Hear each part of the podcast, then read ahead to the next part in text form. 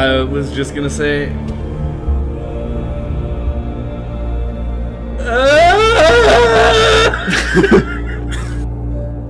I have a mouth and I will scream. exactly. Welcome to No Clip. I'm Chad Rutherman, I'm JJ Artemez. And I'm Andy Koenig. and today we're going to be talking about Hellblade: Senua's Sacrifice, which was released in 2017, developed and published by Ninja Theory. Um, which I think we have to get out of the way immediately. the Good. reason that people talk about this game, well, I, am saying this now, which might show a little bit of my bias on this, but the primary reason this game was brought up is because Ninja Theory decided to make this game on sort of a shoestring budget. Um, it is referred to as like an independent AAA game. Uh, and I think a lot of what we say sort of has to be taken in light of that. Um, and specifically how this could have maybe been not the best idea. uh, either way, it did. It made back its money. It was generally commercially successful, and a lot of people praised it um, for some of the uh, thematic things that the game did. And its sensitivities. I, I gotta give props to a game whose literal first credit is like their mental health advisory contact. Right. Well, which they actually worked with like uh, numerous people in the in that field to sort of create an accurate depiction of psychosis. Um, Yeah. So the goals, the goals here, or from the top to the bottom, especially considering it's coming from Ninja Theory, are wonderful. The ability to make something this beautiful in the modern day uh, and not have it be like completely publisher backed is itself worthwhile. Uh, and when I put this, put this out in front, so we can set the tone for our later discussions that are going to probably veer into other downward depressing trajectories. Yeah. That I'm happy this game exists and I do not think it is bad. Yeah, I I would agree with that. The um the ambition or like the idea of doing a game like that's like this that is AAA quality yeah. for the most part, but without a studio, like on a smaller budget, is a good, I think, or an interesting idea. Uh, and I think this was a good first attempt. but, uh, you know, I'll leave it at that for now. Yeah, fair, fair enough. the The key here, um, because yeah, wi- without with a publisher with uh, like a, a lot of investors backing this kind of a, sit- uh, uh, a project, you probably wouldn't get the type of narrative that they went for. Like especially when you're a name like Ninja Theory, because. Uh, all due respect to them, like their games are generally like people like Ninja Theory, some more than others, and some people hate them for uh, like they, they did Other M, right? Yeah, I think they did other M. Yeah, that's really the main thing. Yeah, is yeah, that they, they fucked up that game pretty bad. Is why people don't like them. Otherwise, they're like a fairly well-rounded studio with like a catalog of releases. But Too many not. puns. Too many puns by saying well-rounded. I in- in, this context. Uh, but it's a. But th- this concept would be like, can, can we play this down? Can we make it less obvious what's going on, or just do away with the mental illness angle entirely? I can imagine that conversation happening uh, in a bigger thing, especially since they don't have like a big name yeah. to the to, to their company. This was a game that wanted to make you uncomfortable, uh, and did. It made me uncomfortable, but it made me uncomfortable to such an extent that it made me not want to play the game or engage with it. Like it was, like it, it- it's one of those. Oftentimes, when games have to try and put forward really strong themes about dark things, mm-hmm. they always have to present it with either some kind of mechanic set that allows you to keep you engaged anyway, and often undercuts the uh, intentional or otherwise a lot of the, the punch of those kind of things. It was the kind of stuff that, that Spec Ops The Line was commenting about with shooters, where in all the old Call of Duty games were trying to impart on you this sense of like war is hell, people die all the time, no matter where you are. But everything that you were doing, the fun of that was all about and be like, yeah, shooting people. Right. Uh, Which, of course, in Spec Ops, uh, which we'll talk about forever and never do an episode on, um, in Spec Ops, you have this uh, this loop that starts fun and then becomes boring because they want to uh, increase the contrast. Uh, which this this game doesn't go for that, like No. because it's not trying to make that kind of a statement. No, this game is just oppressive for the most part. Just painful, just uncomfortable.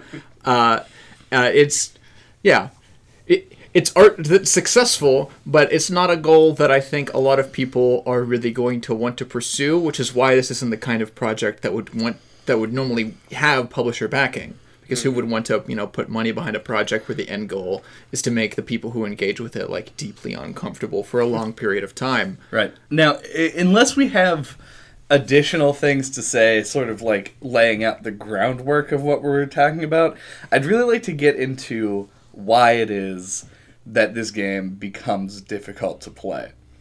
Specifically, um, the difference I presume exists between the way that you, JJ, and I engaged with this game. Because you bring up the concept, and I mean, I feel like Andy probably sits comfortably in a middle ground here where the theming of the game usual. doesn't put you off. Um, and you're probably not as upset about it mechanically as I was. That sounds about right. I, I, I could be the no clip uh, psychologist. I know exactly how all of your minds work. Uh, while the themes of the game and the way that they reinforce the mental illness don't put me off of wanting to play the game, they're actually the things that sort of kept me moving forward until I got to a point where I didn't want to continue moving forward anymore. Um, I feel like for me, anyway, it was a purely mechanical failing that made this game sort of unenjoyable for me. Uh, yeah, it was the way that I always tried to phrase it, and that that was becoming clearer in my mind as I went through, was that this this game feels like the shortest padded game that I'd ever played. If if the mechanic set that existed in this game was all that they have and all that they wanted to go with, this game should have lasted for half as long as it did, and I would have been fine with it. But the mechanics just can't put up with the amount of weight that they were placed under for that long a period of mm-hmm. time. We can't keep fighting the same like five different enemy types. Yep. Right. Yeah, I was really enjoying the game for like the first third, and then it's like yeah, like five enemy types and like what like three kinds of puzzles maybe. Yeah. You know, and it's for like. And it's like two thirds more of the game left, and it's like, oh no! Uh, well, I gotta keep doing the same thing over and over. Find those runes. I didn't even realize that it was. Th- for me, I didn't know that I was like two thirds of the way through because I was just under the impression when I started this and be like, oh, it's going to be a really pretty, really tiny thing. And because I assumed it was tiny, I kept. And, and the narrative sets this up. Right every moment after you beat the first two zones, which I legitimately loved, and you go like to through the gate across the bridge towards what's supposed to be your end goal. and the cool thing like smashes you into the ground. Yes. Every scene I thought was the scene that was to set up to the end of the game. And I was one third of the way through the game. I felt exactly the same way. Yeah. Uh, e- Every moment after that, I thought was uh, was going to be the last thing. Yeah. Well, they do such a fantastic establishing shot of that building or whatever you want to call it, the big mass of wood that looks like an eagle or whatever it's Yeah. supposed to look like. Like across that bridge, like as soon as you walk out onto that beach and you see it, you're like, oh. I want to get there. Like, Yes. that is my goal. Like, Im- like immediately. So when you like beat the first two areas and you open that door, you're on that bridge. You're like, this is it. I'm there. And it's like, nope, nope you have to like do a whole bunch more shit to get back there. Yeah, and that's the problem is that it was shit. because it got to a point where the things that you were doing stopped being engaging because you just done them a hundred times in a row. yes. Uh, we, like we will go, we will talk at length about the aesthetic design and the way that the narrative sort of plays along. And you know all of the aesthetic stuff that makes this game what this game actually is in like a, a, a holistic sense. Yeah. but my god were they just like how do we make this game longer than four hours And they were just like, oh, just have him fight a guy, and then when he dies, put another guy there, and just do it over and over and over again. Yeah. Repeat forever. Give them shields. Fuck So that you- guy. So you can't hit them at all. Yeah, dude. Okay, so we, I, we had like you know a semi-shared experience having both played the game and have already talked about it a little bit. You know the the anime type that's the barbarian, the big dude with the giant wooden shield. Yeah. Uh, did you find an entertaining way to fight them? Yeah, you, you press the punch button and you then they you break their guard and then you head them with swords. That isn't fun though. there are two ways to fight them, which is to use the melee and then hit them once, and then go like, all right, hold on, because they get the shield back up right right away, or you dodge the attack and attack them once and do the same thing. Either one takes a thousand years and is boring. Or you have to build up the focus. Yeah, Yeah, so you just walk you around them and do the heavy attack until they die. Yeah. But that shitty enemy type aside, uh, like I, I feel like the there's this part of the game uh, where you go into the admittedly very cool like river of blood with all of the corpses reaching out to grab you. When I played that part, I was like, "Oh man, Chad is going to love this." Part. yeah. yeah, yeah, no, it was super great. What a great way to end well, the game. exactly. What a great last Yeah. level of Well, the game. You would think like literally like wading through a river of blood in hell would be the end of the game. yeah, no, I expected to get up to like the the area where you go up like a, a hill, and there just to be like Gygus there. Yeah. like Yeah. something that was But, like, final. and it was it was so like visceral too. It's like the most like terrifying and uh, I say like realistic because I don't know what other word to use, but like depiction of hell that I've ever seen Yeah. in media. Like it was disturbing and terrifying and off-putting. And then it's just kind of like, okay, let's move on from this to Yeah. the next thing. Let's go, let's go some dank caves again. yeah, Some nice cave yeah. It's like, and it ends up being like really downplayed. Mm-hmm. Like, we're going to Helheim, right? And, I, and I've been only like kind of paying attention to the audio logs because they they designed it in such a way that the audio logs stop playing if you walk too far away from them. That's the dumbest decision ever. we, yeah, we already had this conversation where it was like, you can go a certain distance from them, and then like it very quickly fades out. So it's like they tried to do the thing that other games do with like uh, when you get far enough away from something, the audio dims and then fades away, like you can't hear it anymore. But it's just like full volume for like a hundred yards, and then like. At 101 yards, you can't hear it anymore, and it just like really quickly just kind of Yeah, exactly. That's it. and then it stops playing and you can't walk back toward it. Like, Right. It, it, it just like, oh, you're bored with the audio track because you walked away from the physical object that it's producing. And I have to like, I'll give them uh, benefit of the doubt because I'm me, uh, because they use so many proper nouns in the audio logs that I was it was really difficult for me to follow what that narrative was about. I'm sure that if I listened to it and like took notes or just was more familiar with Norse mythology, that whole bit probably was well written and good because most of this game is well written and good in that regard. Mm-hmm. But man, did I like like the end the guy was like in Ragnarok. I was like, neat, cool. Yeah. Like I'm not whatever, I guess. I think I was like just familiar enough with enough Norse names that I was able to follow it.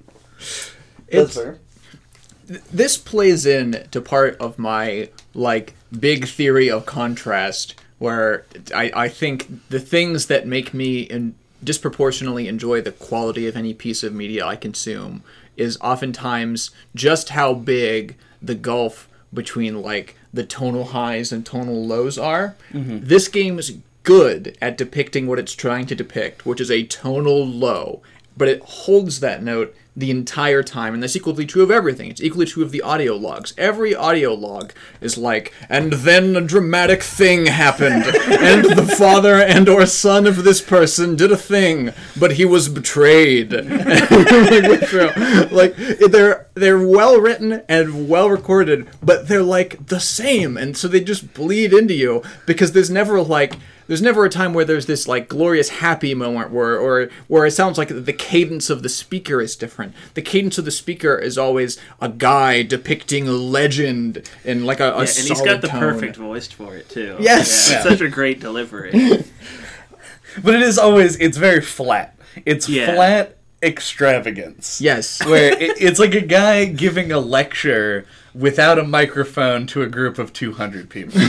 like he's he's got to deliver this information, so he says it loudly, speaking from the diaphragm. Mm-hmm. But yeah, it, but just mm, it's always the same. It's almost as if he's in a recording booth getting paid to say these things. But this is the this is the dichotomy though, because while tonally it maintains good throughout, the the quality of the voice acting is actually like well above par. Oh yeah, Yeah, way above. yeah. And I have to give a particular shout out to the uh, the game. I think refers to them as Furies. The voices in her head um, do such a good job of sort of uh, providing that back to the point where I don't even really remember the music because it wasn't anything special really. Um, but I very distinctly remember being harrowed by voices the entire time. Yeah. I wanted a scene in this game where she just like finds a flower and and like smiles. Like there's a That's that's what I mean by total contrast here. Like she had her one flashback scene where she was running through the field of flowers, meeting with the guy. Uh, but surprise, it's undercut by murder and death and horror. Oh, Yeah. what a shock! I- just wanted that's what that's the that's the difference. Is I mean I just wanted to be like, oh man, that was a nice flower. Just like put it down. You needed the contrast of like an actual like normal happy moment yeah, I needed to give the sad ones weight. Right. I needed a light in the darkness. I Mm-hmm. needed contrast points, and this game didn't provide it because you you don't really ever see a time where she was happy and good. Which I mean, I guess true to you know It seems- her crippling mental illness. Right. Like there really wasn't a time where she was completely happy and good I- and beat yeah, this. It but suggested that she's been just fucked up since she was a child. yes. it's because the the illness, like the way that they depict it, they don't ever come out and say it. Which kudos to them for that. Um, forever exercising that level of like restraint. Um, but they basically imply that everyone that she ever interacted with just assumed that she was born with like a curse, and because it was a curse. She's never had a moment of being like, okay, everything is cool, except for uh, uh, I want to say his name's Dylan, but I don't know if that's correct. No, I think it actually is Dylan. okay. I would say I don't even remember if they say his name, so we're gonna go with Dylan. No, they say his name all the time. Oh, do they? They're like, Oh, dude, man, is did that I not- Dylan? Is what she says as she's, you know, yeah. Maybe- scared and terrified in the darkness. Right. Maybe it's because it wasn't a Norse name. those those are the ones I remember. Val Robin, Yeah, really Valravn, well. Druth, but I Surtur. uh, Oh, Dylan- Druth is a solid name. Druth is a good name. Yeah. Uh, apparently, it's the it, it means fool or one who speaks the word of gods, which to me seem like opposite meanings. but but beyond that, Well, maybe the Norse just don't have very high opinions of their gods. The stories certainly didn't paint all of them in a positive light. that's true. And they did apparently construct a sword to murder them. So they were like, these gods are really cramping our style.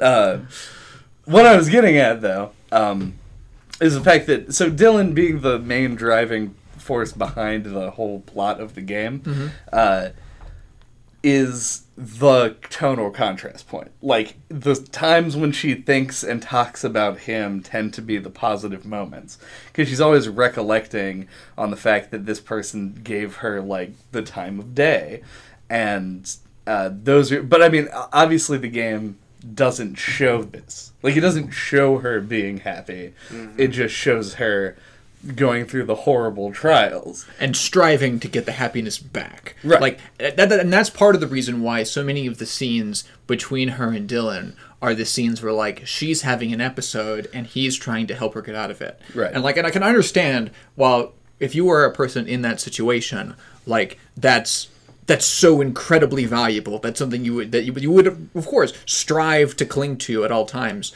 But for the for, for the tonal purposes that I'm looking for here, I wanted a scene where they just like went picking flowers, or they were were just going out trying to grab food, or just doing uh, some, some approximation of normal in their You life. need yeah, like you needed a scene where you even like play through it, where it's just like a normal day in the life of her and Dylan or whatever his name is. yes, They Like, even they're have the like- moment for it after she gets knocked unconscious. Yeah. Yeah. because the times where they show you what she's supposed to be fighting for, which is the ways that Dylan can help her through her situation. They're still sad times. They're still like mm-hmm. horrible, depressing situations that he is trying to help her through admirably.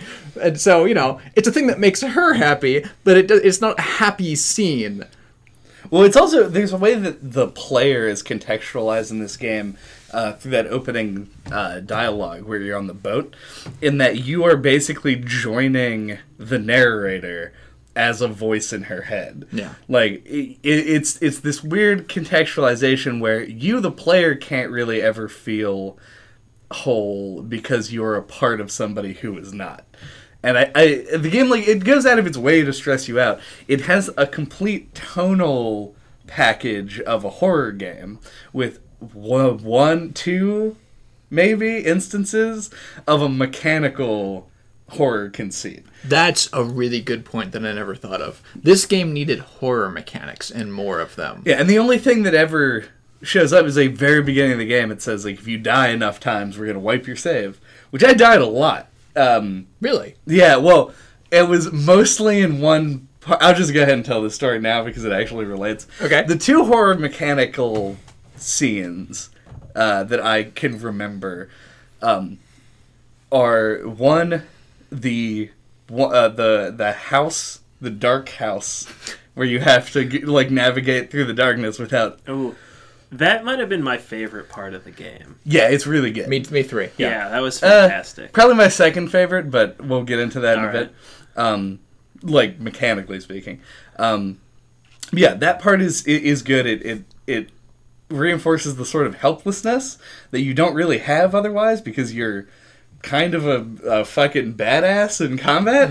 Uh, and then there's the scene where you're running away from the fire in the house. Um, is one of the other trials, which is kind, which is a horror mechanic in as much as you can never like stop and rest.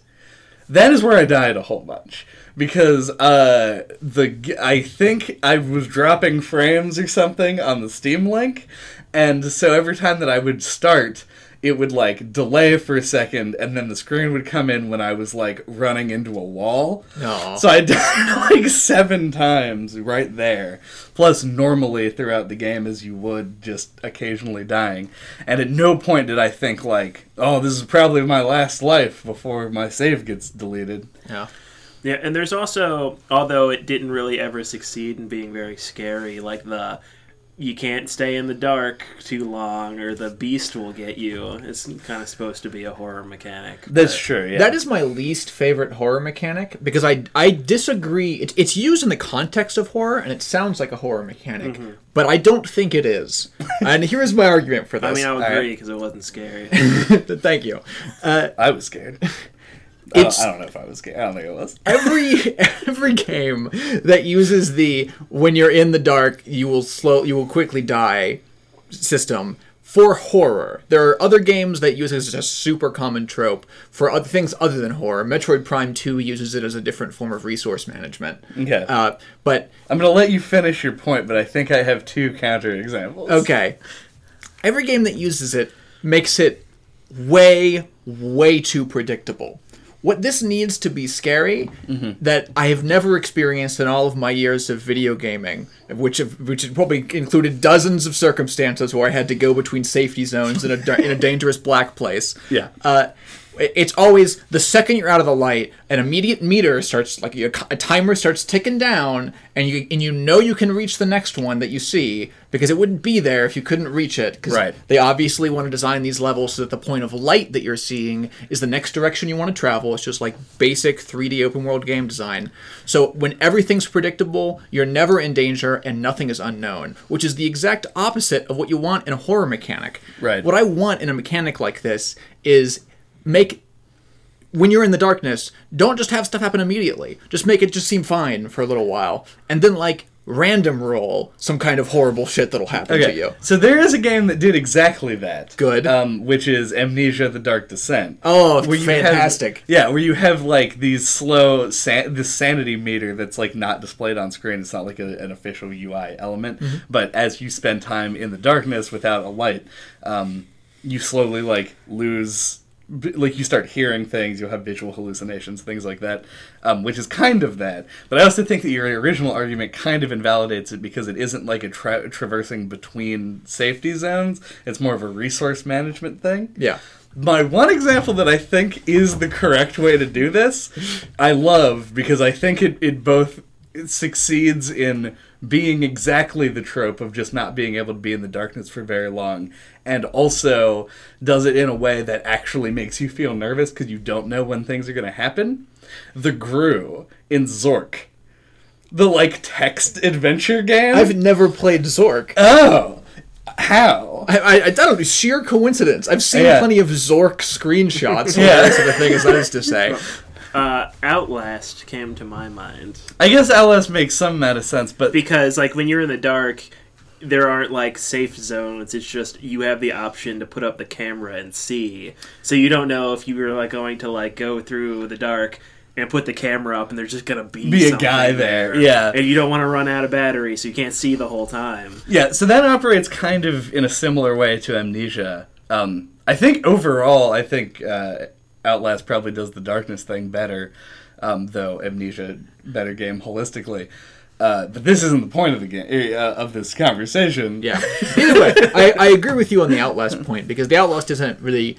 This trope that I'm talking about is like safe zone to safe zone. Right. Outlast says you have a you have safety that you can press at a button, and be- because you can't always use it, introduces unknowns naturally into gameplay because Right. you'll constantly have to put yourself into situations where you don't know what's in front of you. Right. Uh, which functionally simulates the kind of like we don't know what's going to happen in the dark kind of mechanic that I actually wanted to exist and stuff like this. But either way, that's my rant on why I don't want any more horror tropes of like the darkness immediately comes to grab you if you spend any time in it.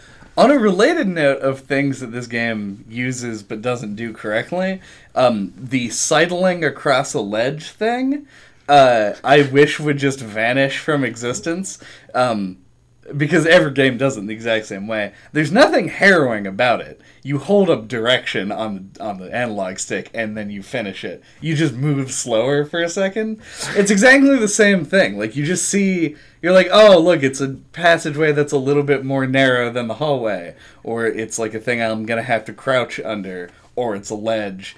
You just keep it does nothing. You know what's going to happen. There's nothing frightening that ever Yeah, happens on it. the, the the correct way I think to use those is the way that like Zelda games do, which is where it's like hiding a path. You're like, oh, you didn't notice that little ledge you could go across. That's the way to get up there. Your other option is to give your player some agency of things to do when you're on the ledge, so that you could theoretically throw an enemy at them and they have to fight them. But in this game, you're just gonna walk across the ledge and nothing's gonna happen. In almost every like straight 3D modern game, you're just walking across the ledge and nothing's going to happen. Yeah. Uh, and I think the reason why th- this mechanic, as it's implemented everywhere, is feeling feels so bad to us is because I frankly don't think it's for us players of the game. I think the mechanic is for trailers, and that's the only reason that it exists in Oh, any yeah. game. Yeah, It's a nice action shot. Yeah, it's Yeah. a fantastic action shot for w- when you're just watching what's going on passively, and that's it. Which is fine if there's something going on, but so often you're just like uh, in a cave, When I, when I say something's going on, I literally just mean like, like what it does. like is a one second one equivalent- second clip in a sh- in a of like somebody going past while they play exciting music. Yeah, yeah, it's, it's like in a film where they just like there's they just switch camera angles for a second while they go to a different thing. Right. That's what it seems like it's trying to represent because there's no actual tension there. Like, is there even a single video game in history where you, it's possible for you to sidle on a ledge and fall? Uh, Metal Gear Solid 2. I mean, Metal Gear Solid 2. um, Good job. You can slip on bird poop and fall if you don't notice it in Metal Gear Solid 2. It's great. um, so, Chad, you play this on Steam, right? yeah. Um, with a Wii U Pro controller. Okay, so when, when you were not sidling, really nice. uh, instead you were just going across planks of wood over top of. We had to do the balance thing. How did that work with the Wii U or on the Steam with the Wii U Pro controller? How did it work? because Presumably does on the, the, PS4. PS4 controller have motion? Has okay, gyro, I thought yeah. so because like the first like half of the game I must have been sitting like super still because I didn't think you could fall off there. I just always walked straight across with no issue. And then I hit one where I must have been like, you know, like lounging. And then like I just like immediately like fell off. And I was like, what the hell? Me too. I thought it was just another sidling Yeah, mechanic. so oh, so then uh, from then on I was just like you know, like Wait, so bracing you, my you also just didn't like even engage with that at all? Like it just was like a thing you walked across? I never died. I never died doing that. Wait, in the game at all? Ever. I never ever died. Okay. Uh, in walking across the ledges, for me anyway, it felt like just like the Tony Hawk grind mechanic. Okay, Like see, that's you would just I- like lean haphazardly from side to side. See, you had to correct with yeah, the analog. That's what I assumed it was at 1st Mm-hmm. and then it seemed to not really do much of anything. So that it was I just thought it was a- just like a do nothing mechanic, but it, in fact, it is like the gyroscope in the controller. You Wait. Googled this? You know this to be true? I, I found out because when uh, after I had fallen off of one of them, I was like, "Is this a thing?" And yeah, it was. It uses the gyroscope. Oh, wow. so I must have just been super still the first like half of my playing Yeah. experience. uh, Just I didn't think notice. since this is the podcast where we discuss how other games did things better than this game did, I want to shout out how much like how no game ever makes use of the uh, the PlayStation 4's gyro controls except the greatest version of this, which is in um, what's that game with the skull? Until Dawn. Uh, oh. In Until Dawn, there's this fucking amazing mechanic where uh, if they're the creature, the creatures, which are like your main monster anime in the game, are around. They can't see you if you don't move. So the game says don't move the controller. And as long as you aren't aware of it, it's like literally the most nerve wracking thing in the whole world. 'Cause you're just like,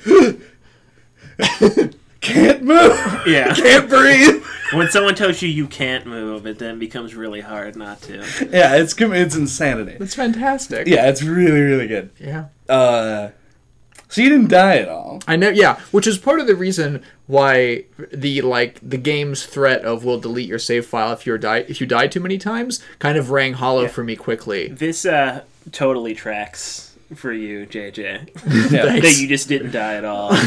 My like I imagine I played a lot more recklessly than you ever even thought of doing. Probably. like by the end of the game, I had, like the rot had spread all the way up her right arm. Mm-hmm. I felt kind of cheated because there were lots of I think sequences in the narrative where the rot is pre-programmed to go up. Like I know for a fact that I never hit a death screen, Oh, but the rot what the rot like jumped from like forearm to like above elbow. Yeah. After like you fall off the bridge, just like no matter what you do automatically. Yeah, like she was defeated, like in the narrative. So the rot, Right, gross. moves up. Yeah. Yeah. Uh, It does. It, it actually it moves up really quickly, um, and then hangs around points for a while. From my experience, so like mine was at forearm after like two deaths. I think like the whole for for like you die. It was just like from wrist to here, and then you die again. It goes up to the elbow, and then it stayed at elbow for like most of the rest of the game. I actually think that they balanced it really well. Mm-hmm. Um, because like for me, like I died or failed stuff enough times that it like it always felt threatening and like a bit stressful. Right. Like, oh man, is it gonna actually get to my head? But I think they balanced it in such a way that like it it won't happen to the vast majority of people, but then they'll always feel like it might. You know, like they hit that like kind of sweet spot. It won't happen to anybody, and that's because, and I'd like to point out this is not a criticism of the game. I think it's actually a good decision on their part. Uh, people tested this almost immediately after the game comes out. It's a hollow threat. Yeah, the game will never delete your save, no matter how many times you die ever. Yeah. It just lies to you to make you feel that way. So it can, it can never spread to her head. uh, no, you can sit there and just let things chop you to death over Uh. and over again. That's not the fastest way to do it. Trust me. of course you would know. Yeah. Sad speedrunner of murder of myself. Yeah. yeah. If you did, if you want to die a whole bunch of times, just go to that one part with the fire, and then just let it run you over, over and over again. But I want to reinforce that I don't consider that a criticism of this game. I think it's, if anything, a good decision. Like, you get the benefits of both worlds. I feel like the fact that it's an empty threat makes people. This is what I was going to Yeah, bring I up. kind of don't like that. Yeah, because I googled it as well um, after finishing the game and realized that it was not real, uh, and that is I don't know, like part of me thinks like, oh, this should probably be a real thing because Yeah, if it you're would gonna, be interesting. I mean, if you're gonna make the claim, I Right. mean, yeah, don't just like lie about But it. game, but games make imp- implied claims like that all the time in the narrative. They just rarely True, do it in text. right? Yeah, but they just come out and say it in this game. Mm-hmm. I know. I don't know. I don't think the jump between I don't think the jump between like uh, oh no the fire is gonna get you when you're running out of this house that's collapsing Mm-hmm. and the game just literally coming up with text on the screen saying like you're gonna die forever if you don't do this thing. Mm-hmm. I don't consider the difference between those lies particularly meaningful. Mm-hmm. I mean we're playing a game. Everything is a lie. All all that we experience is lies. We are here for the lies, and I'm I'm all right with that. yeah, Now, if this was an e-sport and they lied about a mechanic, that would be that'd be something the worst. else. Yeah. what, what, just the, wanted to- re- the reason I think it's an empty threat, and the re- or the reason that I think that the fact that it is an empty threat is problematic, uh, is mostly just because the game uses it as a way to build tension, and I feel like the only people who would feel the tension are people who are doing particularly badly at the game Yeah. up until like the very end because naturally i would say most players will have enough deaths that it starts to be like weigh on them. And i, I think that that's really it's important to do that because i can imagine somebody going and just going like look i've already died this many times. I'm just going to die a whole bunch more times to reset and just try again and die less. and I feel like that would be a huge like that person hates this game. Yeah. The person who Yeah. did that. but I don't know. My question for you um, is how quickly you like grasped the mechanics of this game with no explicit tutorial. I liked that decision. Thought it was a bold move. Uh, liked that they that they gave themselves the cheeky out of the pause screen. Yeah. Uh, but uh, but and I'm, and I'm glad I did not find the cheeky out until after the uh, initial combat. Like I was like I was sitting there uh, playing it with Rachel beside me. Uh, and so we're trying to like go through the tutorial of this game, and a guy comes out and just starts hitting you with a sword in a very obvious, this is a telegraphed animation kind of way. And I'm Like, like, oh, will see for the rest of the game. yes. And I was like, oh, wait, there are things that I'm supposed to be doing right now? And it just makes you panic and start pressing random buttons. And, I, and you know, I, I learned the dodge button, the block button, and the light attack button, and just used that to beat the whole first fight. And then after that, just like saw the stuff in the pause menu by, by coincidence when I paused the game once. Yeah. Uh, the, but the pause menu doesn't actually explain everything because I didn't know that you could parry in this game until uh, like maybe 30 minutes from the end of the game. Wow, really? Yeah, like I just didn't know it was a mechanic. Yeah. He told me that you could charge attacks. I'd never done it um, up until it was the fight with the dog guy. the beast. Yeah. Uh, and for, I mean, so I basically used the light attack and the dodge for the whole game. They kind of half tutorialized charging and some other like light later unlocked ancillary mechanics through the use of the voices, which Right. is something that I thought was pretty cool. Like the voices literally say li- like like like charge.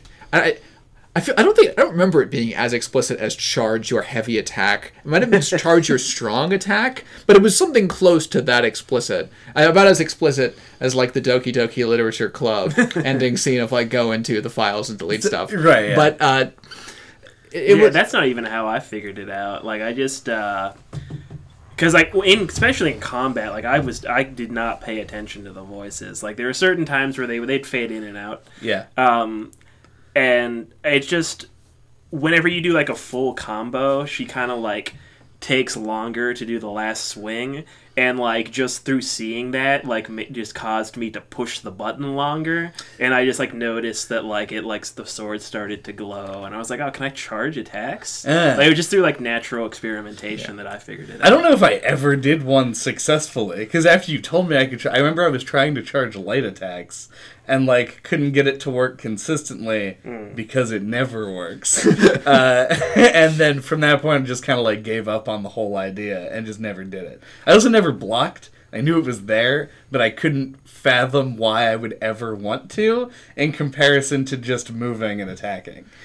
That ninety-five percent of my deaths in this game that weren't caused by running into a wall and then being murdered instantly were because I was impatient. Like I just was like, I just want this to be over to move on to the next thing. I never blocked either. It has like the Kingdom Hearts 2 block problem where it like it takes too long. It has too much like of a wind up. Mm-hmm. And it just feel it's like I w- it would just be 10 times more effective to just dodge. I kind of just parried everything. Right? How do you parry? Uh, you'd block at the at Oh, the when they possible attack. moment, Okay, yeah. all right. Yeah. Yeah, Yeah, never I, tried I, it because I dodging was beat just the easier. game not knowing you could parry. Wow. So Yeah, I learned about parrying from like just an ancillary Google search. Like I found, I was looking for some other thing, and they were like, "Just parry this guy." I was like, "What the fuck? How do you parry? Yeah, What?" I just got lucky. I think I literally parried on, obviously on accident, because you can't do it intentionally without knowing it. Like the first attack that I ever tried to actually block, Mm-hmm. and from there, and there's the difference between why didn't I knock it away and why didn't I just do this thing, and from there I was golden. So Yeah, that's the one thing that I. I mean, I don't think it would have made the combat that much more engaging, realistically, because the enemies are just too vanilla. Yeah, like I was fine with the combat systems all the way through the, the, the first two big zones. I thought they worked well. I particularly liked the Raven boss. I remember he, him having enough variety in his animations and attacks and the daggers and all that stuff. Yeah. That it would, that it was a, a fun fight.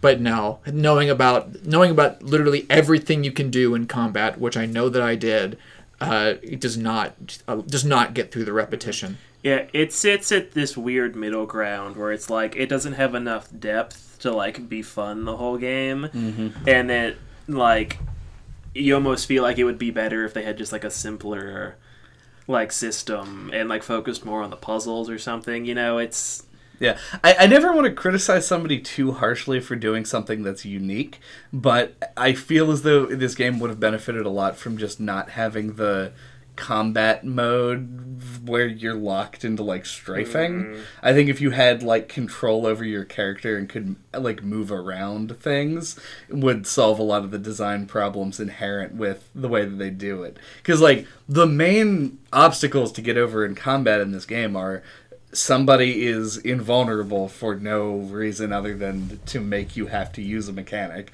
or somebody hits you from behind, which they warn you about. So it's not even that big of an obstacle, but it is an obstacle. Yeah. And if they allowed you to have more of a field of vision, they could have actually done more interesting things with the characters. Yeah. Because there's nothing engaging, more engaging about the berserker enemies with the two axes that like just attack constantly than like a regular guy with a knife because it's the same mechanic the whole time. Like you just dodge the attack, mhm. attack it back, and then repeat forever. It's just the amount of time you have to spend and then on defense. yeah, the, the enemies themselves feel less like five different enemy types and more like five variations of the same guy. Yeah, it's the white skeleton, the red skeleton, and then like the crystal skeleton from the end game of the RPG. Yeah. I also think this could have, even with the, with the small amount of variety present here, I think if there was a greater punishment to failing uh, at, at a lot of these trials, they could have done a lot more with it. Because if there was greater punishment or more permanent punishment for just getting hit once, I don't know how quickly damage heals off of you, but it, it feels pretty fast. Yeah. Uh, if, if that wasn't the case, th- then they could have gotten away with making a lot of the combats a lot shorter and not having repeat enemies, which would have helped on timing as well. Yeah, and then the way they scaled up difficulty was just like, let's throw like 12 more guys at once. Yeah. Yeah. And it's like, and, and most of them, they act like, uh, like enemies do in video games because they don't want to overwhelm the player mechanically. They want the player to feel overwhelmed. Yeah, and you, sometimes you can even see them. Yeah, and you just walk away. Like you just back up and and like you'll heal up by the time they make their Mm-hmm. slow ass way over to you. Like it's it's never been I don't know. Conversely, I thought the boss fights were actually really good. Um, pretty much throughout the game. I, I, I think I enjoyed almost all of them except for The beast. yeah, who uh, just like I don't know if it was my vision thing, how I just like have a difficult time discerning what's going on uh, in a fight that's like obviously about making it difficult to discern what's going on. Yeah. Uh, and the fact that I didn't know about the charge mechanic, which apparently can like hit him out of his invulnerable state. Yep. Um, I yeah, that that fight was just tedious and boring for me.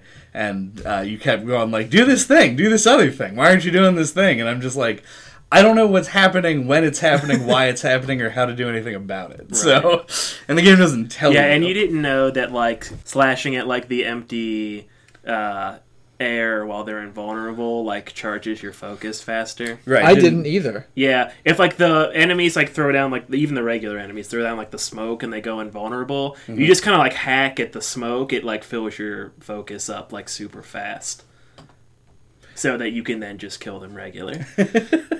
Just which all, which it was them comes in regular. very very handy on that boss. Yeah. Yeah.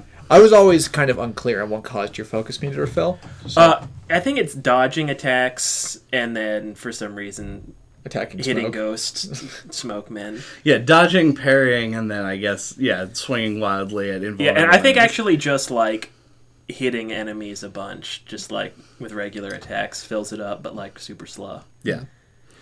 Uh, Uh, unless you have something super interesting, I wanted to take circle back Yeah. to something JJ said at like the beginning of that conversation, where you said you thought it was a bold move for them to not have like a tutorial. Yeah. I agree with that statement, like on paper, but like while playing this game, I feel like I didn't even really notice that. And the fact that it didn't have a HUD either is something I didn't think about till like after I finished the game. right. And it's like when you hear someone like you that stuff's praised all the time, like oh no tutorial, no HUD. Like people praise Ico for doing that, like in the PS1 era or I- PS2 era. I, I I mean. bought a copy of the King Kong video game because somebody was like, "This game's amazing. There's no HUD." Yeah. Uh, and I just I don't know. I, I'm questioning how like bold it actually is if it's something I didn't even think about until like after I finished the game. There's so like many, in reality, you know, like perception versus the reality of the Yeah. situation. Right. there's a ton of games now that have gotten so good with selective HUDs and natural tutorials that I don't think the gap between it's only present and only for a little while and only when you need it is that large between that and just not having it at all. Like in the early days, in the days when Ico came out and everyone flipped shit, is because the very concept of like a HUDless game Right. was completely ridiculous. Like there was there were so many things that would be in the way all the time if you because it was so much harder to convey information. Right. Uh, but nowadays we're like we've just gotten better at this. Like lo- it's really comparatively easy for people to either make sure you can have really complex HUDs even, but just run with intelligent enough systems that they are when they need to be out of the way to keep things pretty, they are. Mm-hmm. Like I don't I, like I don't think this game is the fact that this game has no HUD. I feel like doesn't make it significantly better or more atmospheric for that reason than like the way Breath of the Wild's HUDs went away every time you were just out walking around. Right. Like I feel like both are equally good. I mean that and that even exists as like a toggle option in a lot of games at this point. Yeah. Um, this game obviously had that in mind when it was being developed. Now I'm not going to make a claim about the chicken or the egg here, but like the part of the reason why the kind of unengaging uh, regenerating health mechanic exists is because of the lack of a HUD, or vice versa. Um, either they set out to make a game without a HUD, and that basically requires regenerating health if you don't want to go all in on trying to like signal to the player how much health they have left in a diegetic way. Um, or they had regenerating health and then said, "Well, why do we even need a like a meter or anything? So just get rid of it." Which they still do have a meter in the form of the mirror that shows you how much focus you have. But even that, I felt like could have been taken off because like they yell at you every time that you have focus. So. Yeah. True. Could've Yeah, made the you- voices do help with that. Like they do a lot of the work of the HUD. Yeah. And I think that was a really good decision. hmm On that note, do we want to take a break? I could use some more coffee Yeehaw. All right. Break time. to keep up my podcast excitement. I don't know what we're going to I will podcast with you in Ragnarok. Oh, don't don't don't say the phrase Ragnarok.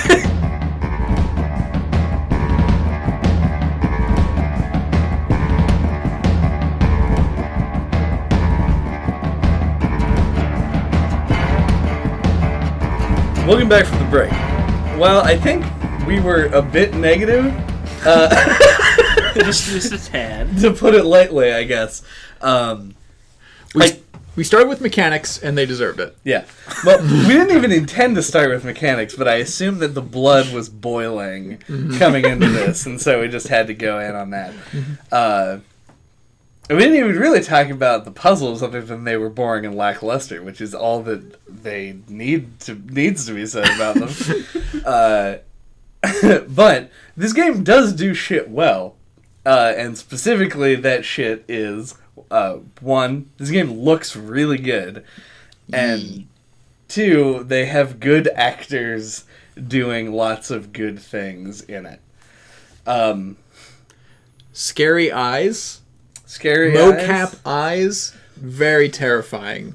Uh, both, uh, most particularly on the player character. right? uh, that blue paint used to accent those constant like wide white orbs freaked the fuck out of me all the time uh, and like actual just fmv through all of the other people There was such a struggle for me at the beginning to be like, "Am I really looking at just like a dude? Like, are we are we night trap up in here?" yeah yeah Uh, we were, yeah. That was full FMV. Yeah, it's very jarring. Which Because is kind of like the ATM machine. I should have just said entirely FMV, not full full motion video.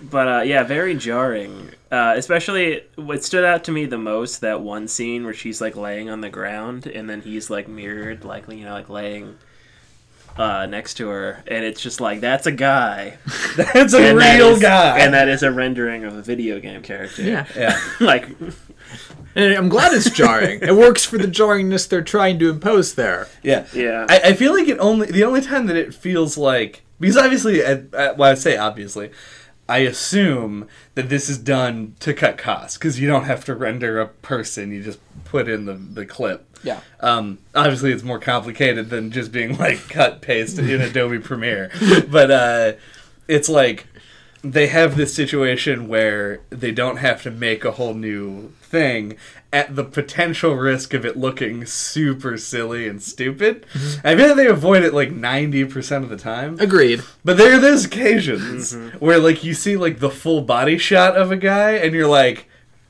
like what's this dude doing here in my game? Mm-hmm. Being a weird regular man. It's because the ninety percent where they avoid it are is because they constantly present the FMV videos as like you know psychic, like like That's enough, that's the other way to do FMV videos, full motion video videos. Is you just have they seem like paranoid delusions, which is fine because then they always like shade them or they make the lighting weird. They do stuff to obscure them, Right. so you get this cool effect where you seem it, it seems like you're looking at a ghost, but the ghost feels like real, like it's a real ghost that's coming for you. It, Yeah. The eyes seem more disturbing because they move like a real person. Uh, but when they remove a lot of those obscurities, like in a lot of the scenes that have, I don't know, what's his name, like Jillian or something? What's the man? I think the dude is uh is Devrin. is Druth. No, no, not Druth. The guy you're in love with. The guy who was Oh, lying Dylan. on Dylan. Dylan. That's it. We've said it. This is gonna because we took kind of a long break just now. To most people, it's been like eight seconds since you last Yeah. said Druth. Both uh, both are in character Dylan, for me. rather? Both Yeah. of them are things that I would do in either case. Uh, but yeah, like because they always want to make him seem like clear and important and close to you. They don't want to give him like the crazy distance that like Druth has as this like mysterious over entity. When that means they just generally show him to you, and then you're just like, oh, it's a, it's a new yeah. dude. I, I kind of wish that they would have actually had a character model for that character, Mhm. Yeah. since they were presenting him in that way. Like it's so effective at the very beginning of the game, where it'll just like he just like kind of busts in on the frame. Like it's usually like a super uncomfortable close up of his face.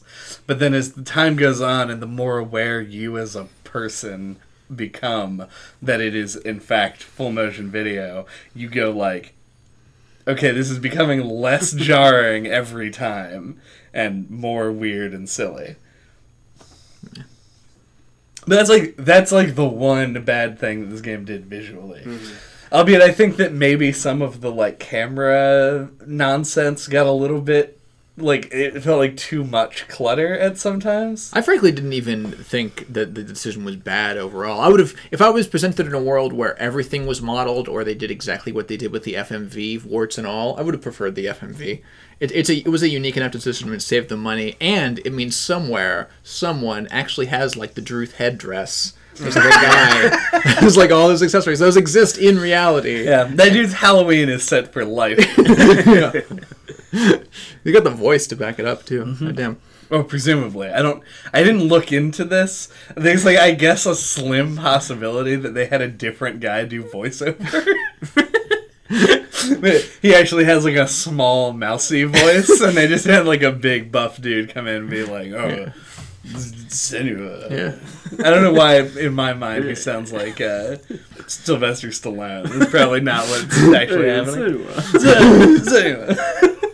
Whatever. good things, good elements of visual design, forcing things onto rails. Yeah. Uh, this game has the most subtle, like I want to lead you in a direction mechanics th- that not not really mechanics.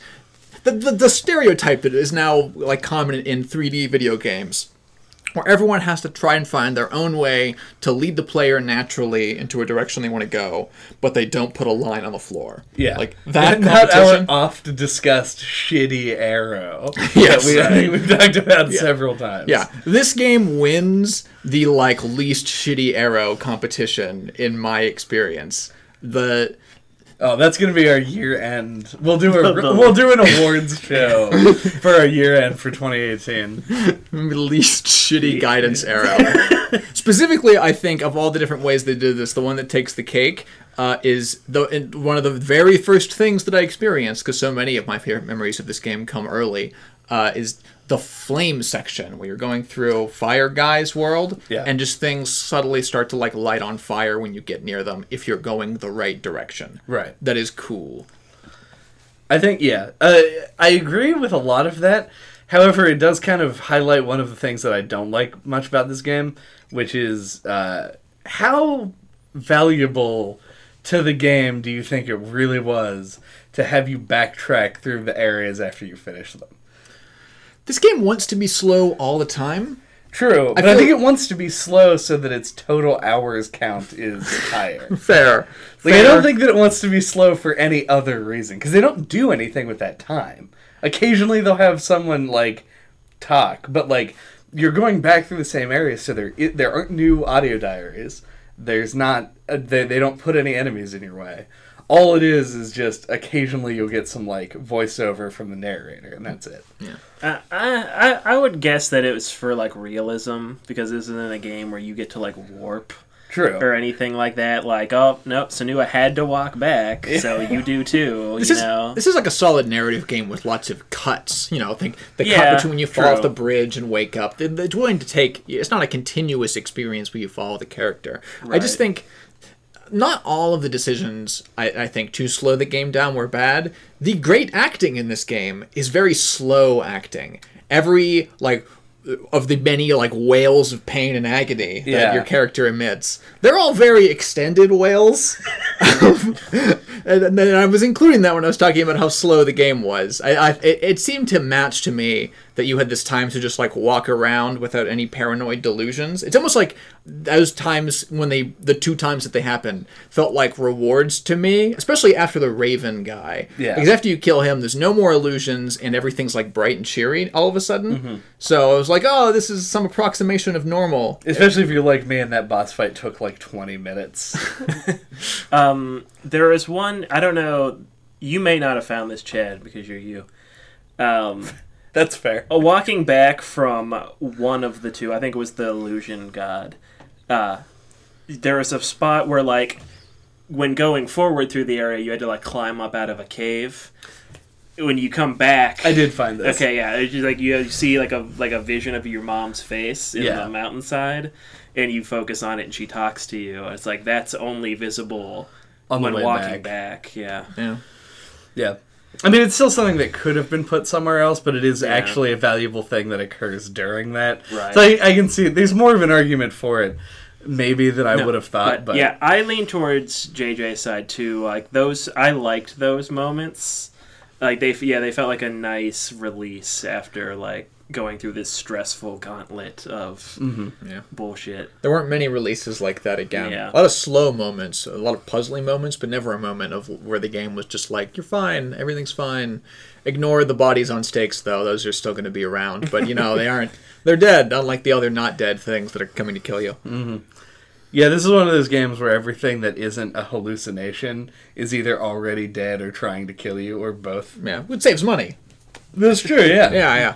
This is this is the, reason why like we're just starting to hit the point where people are starting to have post-apocalypse fatigue, I, and I'm worried when, once that fatigue starts to get stronger because then we're gonna it's gonna put disproportionate pressure on developers to make like lively, more lively, believable worlds, uh, which is hard. Yeah. you still got ruined fantasy world, which is basically the same thing Yeah. with fantasy paint. but yeah, but is notably different from a tonal perspective. Yes. Because all of the things that like become popular and become like things societally are done beca- for some reason. Mm-hmm. Like nobody set out to make a zombie game because they thought that zombies were the coolest thing in the whole world. What? Like I think that zombies are just too convenient not to be used as enemies. Like, you look at like Night of the Living Dead, right? The thing that pop that canonized zombies in like American culture is like zombies are being used as a metaphor in that movie, and its sequels, at least up until Land of the Dead, and then I don't really know what happened. Um, that's a, a whole conversation for only me to have. Uh, and then I feel like the whole post-apocalypse thing is in the same boat, where it's like, yeah, po- post-apocalyptic literature has existed since like the the 1800s, but it's like adopted to video games in this in full force because it means they don't have to like program people walking around. Yeah, yeah. Right? And this this game is like, well, it's kind of like that, but in the afterlife, Sierra Mist, in the afterlife. Official soft drink of afterlife. I can see some, some Sierra Mist being passed out in purgatory. It seems. It's like, oh man, you've got like a 736 year wait. it's like, do you have any Sprite? No. Hellblade Sierra sex. it's kind of like that. But anyway, uh, what were we talking about? How hell doesn't have Sprite? Oh no, we No, were talking about that. how this game is not quite a post-apocalyptic Oh, game, right? uh, but it shares like visual similarities to it. Yeah, and, and somewhat of a tonal consistency too. I, mean, I was just talking about it, and frankly, referencing as a as a future prediction that we're going to hit a point where people are going to be like wanting friendship to be done in a way that that is distinct from films and unique to games, and that's going to be so hard until the AIs take over, and then we're going to be fine because we'll have plenty of those. But Because uh, we'll all be dead. yeah, but thematically, the game does a good job of making you feel kind of alone. The places that you're in do start to get a little bit samey, with a couple of very strong exceptions. Whether I'm outside or inside, I still felt like I was uh, in like a horrible torture dungeon place. Well, yeah, and importantly, when you're outside, you're in like a bowl-shaped like area. Like the way that they construct the levels are always sort of like you can see out there, but you really only have this like circle that you can walk you have like around an in. enclosed space. Yeah. and when Like you're inside you're inside a dank cave where it's uh, so you're limited in both senses and there's not a whole lot of variety in terms of uh, like the actual play space visually a plus like i think they nailed it in both cases dank caves are still scary even if they're not visually interesting uh, and the world outside looks like like raining hellfire The, the lighting distortion effects do so much work in this game. Oh my Yeah, goodness! a lot of things look a little bit sickly. You know what I mean? Like a little bit yellowish. Yeah. Uh, Like there's no unmolested plant life around. It's always Like it's all a little bit dead. yeah. I think my favorite psychotic distortion uh, is the recurring one of things get black and white blotchy. That happens, and, and I, I have no idea what triggers it, and I have no idea what it's supposed to be associated with tonally. But there are just tons of moments where you where it, it feels sufficiently foreboding when you're just walking, uh, and then like it's so weird to look at visually that I don't even know how to describe it. Yeah. Any description that I that, that that I can think of that comes to mind when you're talking about like black and white blotches is either silly or happy, like Dalmatians, zebras, and other things, and it doesn't really imply the sense of like twisted foreboding that it, it signals to you as a player. Yeah, this game did such a good job visually that it makes me like. There's a game that I'm kind of looking forward to in like a gross, weird way, um, called Agony, which is like supposedly supposed to be a game about actually traversing hell. Um, but they're going for this very literal specific interpretation where everything's all high poly and like well rendered i love the way this game actually j- like does the more metaphorical version of hell in every moment of it where things don't look right there's corpses all over the place but they kind of blend into the scenery like it's almost normal that they're there. Yeah. that i'm afraid that like any literal depiction of hell is going to seem like hokey in comparison. Yeah, like too video gamey. yeah. Yeah, like I said earlier, like this feels like the most realist, realistic depiction of hell that I've ever seen represented in media, right. And like I, I really mean it. That was not that was not hyperbole or exaggeration. Like like you, that was a great uh, point you brought up there, where it does feel like the corpses are just a natural part of the landscape. And it makes me wonder, like, how many I walked past without even noticing them. exactly it's a it's it is a realm of endless suffering and that is all Yeah. Uh, Yeah, it's like there's a lot of stuff like that that kind of think weighs on you subconsciously while you play, Yep. and you don't realize it till you're talking about it like this. on a podcast yeah, A lot of weights. A lot of weights carried. no, but um, at the very beginning, like right after the break, you said uh, we were negative, but there's a lot of things that this game does well, and uh, I think I disagree. I think it's all bad. Yeah, I, I, I changed my mind. um, no, but I think when this game uh, is at its best, it's because there's a lot of little elements working together, um, and those elements are like the visual design, like the environmental design, the voices in her head, like the threat of the rot, etc. Like all those little elements, like their points and they're strongest in the first third of the game. I think. I think we all agreed. Yeah. Yeah. Um, where they really work together in unison to like make like they really put you in the character's shoes. They make you feel uncomfortable. They make you feel like almost like guilty. Like you know, you feel like you you know you did something wrong and you're going out to right it through this hellscape. Yeah. You know, and it all really works. And I think the game falls down a bit after the first third because those elements start to kind of pull apart. Mhm. And uh, so that that's my my kind of take, Uh, yeah, on the audio and visual. my, my rant there. Yeah. I think that all kind of works together, and I think that the timeline that you set up is uh, pretty much like spot on. If you graphed like my engagement with this game out, it starts at like a well, maybe a little higher than medium because like I actually had pretty high expectations coming into this. Um, yeah, I thought that this would be a game that you would also really like. I had high expectations for you. Yeah, I was built up on all of these Yeah. false expectations. uh, that and then it climbed pretty steadily throughout until it hits that midway point and then it plateaus. Then I do the hell thing. There's a huge spike, putting it at like this is awesome and great. I love it. And then the actual mechanical execution of the hell thing where it plummets down to like in the negatives, um, where I just start really hating it. And then it never gets out of that ditch. Yeah. Like it gets it grows a little bit and then like falls a little bit and then it gets to the end and like the last puzzle's really boring and the actual end of the game is kind of Uh, I actually the the like the final encounter, like the ending, I thought was actually pretty sweet. okay, fair. But you know, whatever. yeah, I wasn't super into it. I didn't like the fact that they gave you a you have to die with. Well, I'm okay with that concept. They give you a uh, an unwinnable fight in the form of a bunch of regular enemies when the thing that you're trying to overcome is like a god. So I don't know why they had to do this weird thing where you're just like plowing dudes down for as like what I did it for like eight minutes before I eventually get taken down when they could have just been like, "Oh yeah, the god is a hundred feet tall, picks you up and pops your head off mm. like a Coke bottle." like I don't.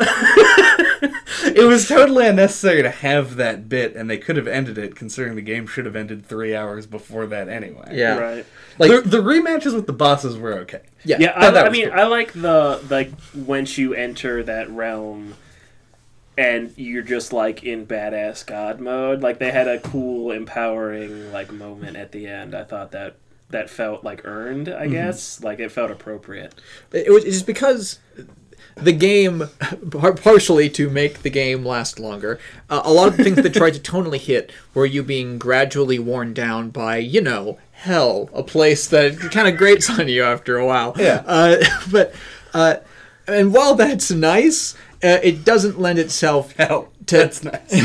to, to making uh, to, to really building up the specific opposition that you face like if you stand there and st- and and if you grind at parity against something for eight minutes that doesn't make the thing you're fighting against feel unwinnable it makes it feel as strong as you roughly Sure. it doesn't it, and as you were stating if you're trying to build up like this is an unbeatable foe the way that you generally want to try and express that uh, if you aren't going to do it through just other visual indicators um, is to make it just crush you like you like you like maybe you have like a three minute fight and then every now and again you know Hela will chime in with some kind of like unblockable aoe thing or some Yeah. some nonsense that takes your agency away like it's supposed to feel like when you're trying to do an impossible thing Right, you need your one damage indicators. You need your like white dragon's breath. You need the uh, one winged angel, something to make it feel really impossible to get over. Yeah, and the, the thing needs to have better pacing than to make the pacing entirely dependent on the player's ability. Because as you could probably imagine, as someone who just didn't die uh, the, through the game, it took me a pretty long time to actually finish the game. Yeah. when you get to that point. I just quit. Like I just gave up and was just like, And "What's gonna happen?" down, Yeah, yeah. Uh, and it's actually not. Well, it did reflect the state my mind was in at the time. Re like my enjoyment of the game. Uh, it did not re- really reflect what they were trying to go for there. If, you, if you're gonna do the the enemies are un- unending thing, what you want is for them to spawn and ramp up their spawn so fast that no matter what happens, you lose really fast. There's lots of other games. My favorite, weirdly, I'm sure this isn't the best way that it's ever been implemented on because it's a fairly common trope. But the one that I remember the most uh, is uh, Crisis Core for the PlayStation Portable. Potentially the first PSP game reference on this podcast. Uh, but uh, that game ends with a really good example of this trope with limited hardware. I mean, it's the PSP. They still had to, and they were using 3D animated character models. It was a big deal that the PSP could emulate PlayStation 2 games. Yes. to put it in perspective as to what And hardware we're working Crisis Core is like a Final Fantasy Seven Seven, prequel. prequel. Yeah, Yeah, for anybody who doesn't know. It wasn't Yeah. a spin off of the game Crisis. No. They were, look at how good our graphics are on the PlayStation, PlayStation Portable. But yeah, but that game ends with like it with an infinite number of mooks spawning up very quickly that just shoot you with guns until you are dead. Okay. Um, and it makes it all the better in that circumstance because they're like the cheesy. It's like it's like if it's like if the last level of Mario was just like a million Goombas? yeah, it was just Goombas scaling up until the Goombas are unbeatable. It was just Oh yeah, it what it honestly feels totally made that doable because they stack. Yeah. So like you're like up on like you're on It's like, like hundreds of stacks. Mario is hanging like overalls torn like off of the top of a Bowser flagpole, and the Goombas are stacking up around him, creating a staircase. they're, they're jumping onto themselves in such a way that it like simulates the churn of the ocean. yeah. yes. Yep. Yeah. Good.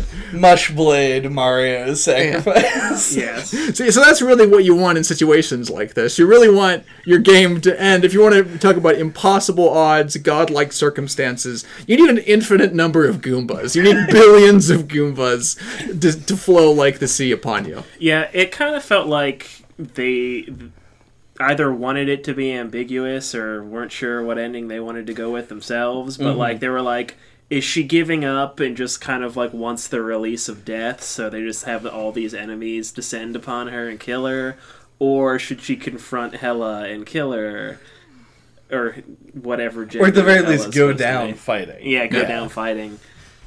And it kind of feels like they tried to go like with a halfway thing.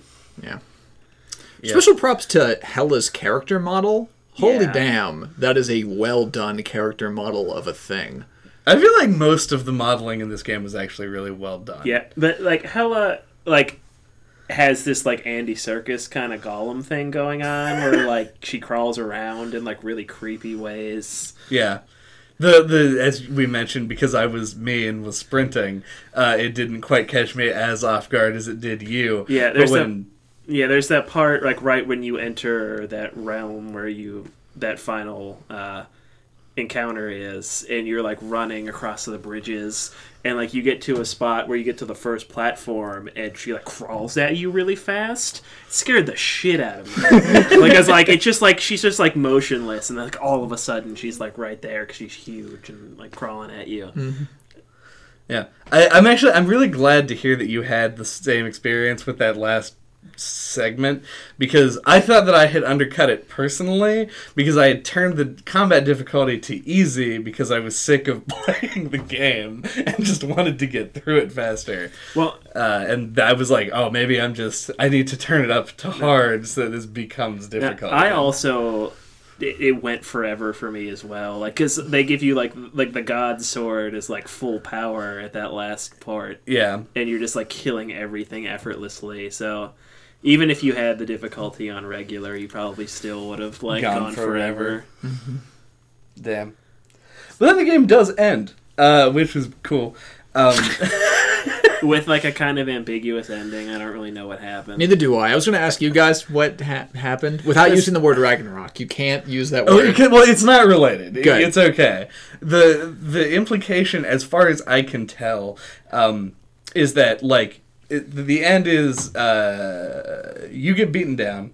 Uh, it shows that you're about to get murdered, and then you have this like realization or this recollection of uh, Dillion talking about the importance of letting go and how like eventually like he like he should have given up way earlier is what he's saying. Is like because he was all you know all kinds of bad shit. So you like accept death and then through that acceptance you sort of come out of what i'm assuming was some kind of stupor and then proceed to like go on with your life like none of it actually happened that's the way that i read it but there are other ways to read it that just like accepting death was how she triumphed over hmm the god, or there could be a number of readings. Yeah, because like you're shown to lose, Mm-hmm. right? Like you get killed by all the guys, and then there's that cutscene where it's like she accepts death and all that stuff, and she like lets go of the skull, you know, like her memento of the past and everything. And then like she comes out of it like back to reality, and she's in that big building at the end of the bridge that you saw, Right. and there's just like a dead body there, and she like walks away from it. So like. Who was that? Well, I think like, it was- is that Hela? yeah, What- because Hela it Did puts your body kill- down, and then you do a, a Freaky Friday, a Freaky Friday. and, and then you yeah, and then that's when all that happens. So that that's that that kind of ambiguity is the reason why I feel like it's just like playing the unreliable narrator thing up. Mm. But at the same time, even not knowing literally what happens, I feel like the ending cutscene hits the tone that the game was going for. yeah. and provides like a semi-satisfactory conclusion to the story of the game. I was generally happy with the end. Yeah, because like you get the sense that like she's at peace now, and Right. that's all that the story was setting out Yeah. to to do anyway. So whether she's dead or not, both seem like they would be good. She had a lot of room to go up Yeah. from where she was at. Yes. Infinite room, really.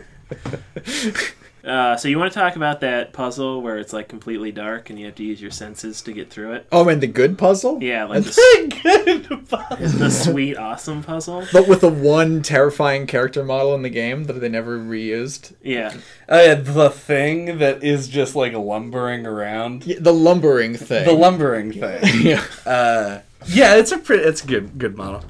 yeah, like that's the kind of thing where the indie AAA like angle where I think really shown through is like, oh, they if this was like produced by like an actual publisher, like this part just wouldn't be in the game. Mm-hmm. Yep. you know like so the whole thing is like it's a mostly like completely pitch, pitch black area you cannot see where you're going and what you have to do is you have to follow like you have to move the camera initially to like when it's the controller starts lightly vibrating. And then you have to like follow that through the darkness.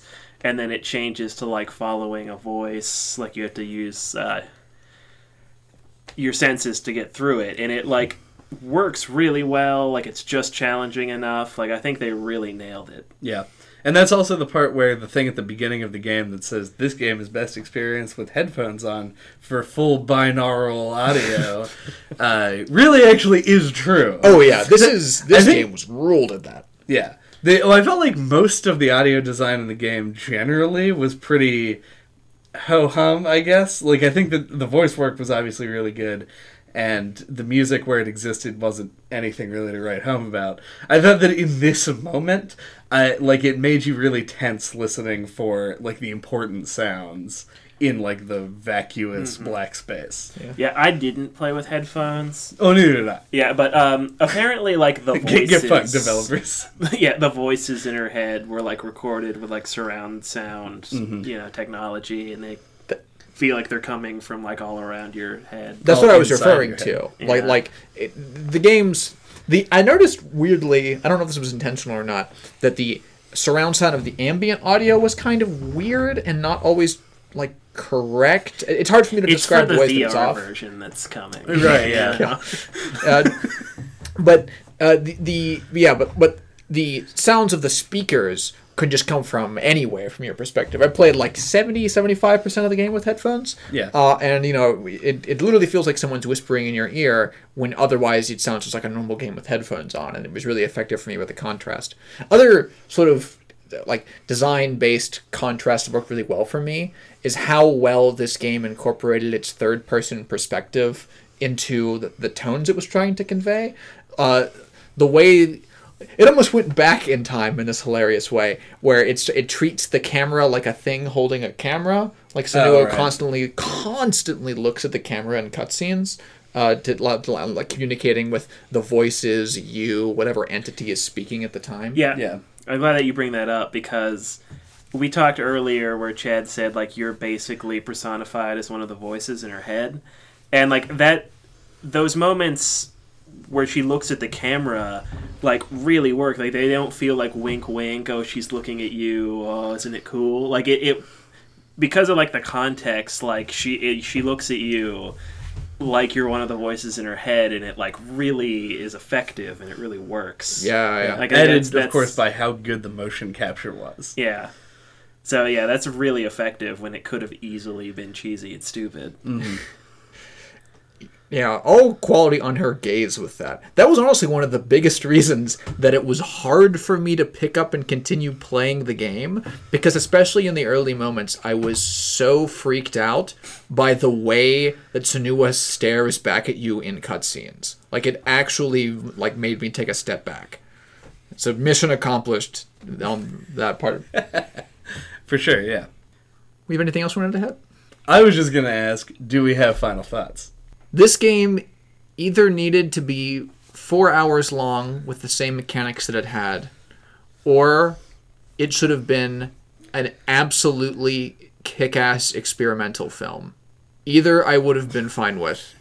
Uh, as, as it is, it's pressing up a little bit too hard against its own limitations. It in trying to be as long to better simulate like a modern video game campaign experience, it hamstrung itself a little bit. Um, and the goal that it set out in the first place to make me physically uncomfortable uh, is you know an admirable goal, an admirable goal, a goal that it expressed very very well, uh, but not necessarily the thing that I always look for in my entertainment. Um, if you haven't played this thing already, keep in mind uh, it's it's going to not necessarily scare you, but creep you the hell out. Uh, Emphasis on hell. yeah. uh, and if that if that seems like something that you think is, is worth a significant chunk of your time, go through it. Like it's it's not that big of a burden for you to play this kind of experience, and it is very impressive what they managed to accomplish considering their limitations.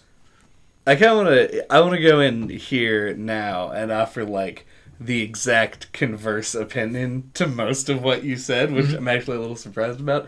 Um, but I, I think it's because of taste more than anything. Um, speaking as somebody who does seek out exactly that kind of media, things that are uncomfortable and uh, like creepy or frightening, if you go into this game as like a horror fan, this game will probably disappoint you. You have to go into it as what it sets out to be, which is more of I guess an uncomfortable game. Yeah. Um which that much I can agree on.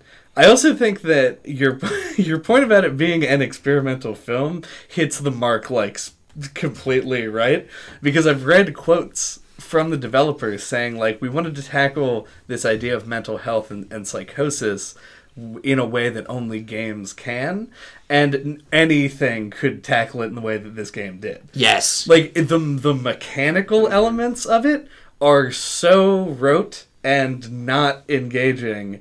The puzzle solving was not special. The I mean, I guess Uh, the thing they were going for. Now we're going into actual conversation instead of final thoughts, and I'm sorry. It's okay. But I know that the thing they were going for is that psychotics have a tendency to be able to see patterns, which is why you're doing things like lining up blocks and shit into runes. Yeah. But adventure games have been doing that since like 1995. And you're not just seeing patterns, which is why the mechanical representation of the psychosis fails. Right. What the thing that makes someone have that illness is they see the patterns whether they want to or not. Right. But that's not what you're doing. You're like, let's go find some patterns. and We're no, looking for patterns. yeah, and no schizophrenic is just like, all right, pattern time. Like no one's they're not on board with that. That's why it's bad. yeah. So attempting to portray mental illness in a way that is like uh, realistic and like focuses on the character as opposed to somebody from the outside. Totally valiant. I'm I'm all about everything that they did to that end. But I think that the, as a game, it mechanically falls down uh, in that interpretation. Other than that, I just wish that it had more of the laser focus that indie games tend to, and not try and do everything and drop like all the balls. Because you're not juggling. If you're just tossing one ball up in the air, you're it's a different thing. Uh, and I guess I echo a lot of what you guys said. We're actually a lot more on the same page on this game than I expected. There's a lot of stuff here that doesn't work. There's like you know a lot of failures in here. But there's also some successes, you know, a number of them. And I would like to see them do another game in this way where they do like a AAA quality game on a lower, more indie level budget. Yeah, I seem the biggest thing against this game is the lack of variety and the fleshing out and the things that the lower budget didn't allow them to do. So if they could iron that stuff out, come up with a concept where they wouldn't have to cut so many corners to make it work, uh, I think they could produce something really good. But Yeah. I feel like they cut all the corners and then took like the shitty corner pieces and stuffed them into other parts of the game to make it bigger. Uh, How many more games like this do you think it'll take before people stop associating Ninja Theory with boob physics? uh, at, at least two more. Yeah. All right. I'll put the stakes in two. One more pair is what it'll take. Thank you for listening to No Clip this week. What are we talking about next time? Next time, we're going to be talking about West of Loathing. Um, and, uh, fuck, I don't know anything about the game, so it's really difficult to give, like, that one sentence summary. Uh, but we are talking about West of Loathing. Uh, I've played like two hours of it, and it is a basically think of a cute, cheeky, like indie RPG that looks like doodles you drew in your notebook when you were in like elementary school. About the Wild Yeah, West. yeah, it's set in the Wild West. Uh, yeah, that'll do it. Uh, until then, you can get a hold of us. Go to all of our contact information is on our website at noclippodcast.com, uh, which you can also find at splattershot.pro for some reason. Uh, there you can find our YouTube, all of our old episodes, uh, Twitter, etc. Email address. Uh, give us a five star review on iTunes or a four star review. I'm lowering my standards. Uh, recommend us to a friend. Tell everybody about it. Uh, thank you for listening.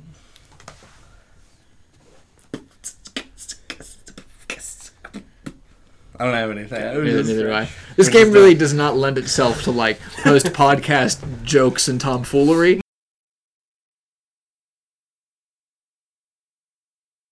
I wanted a scene where they like went like picking though they went picking flowers in a flare and I was I was god damn it. I wanted I wanted a scene. I'm so tired. Alright.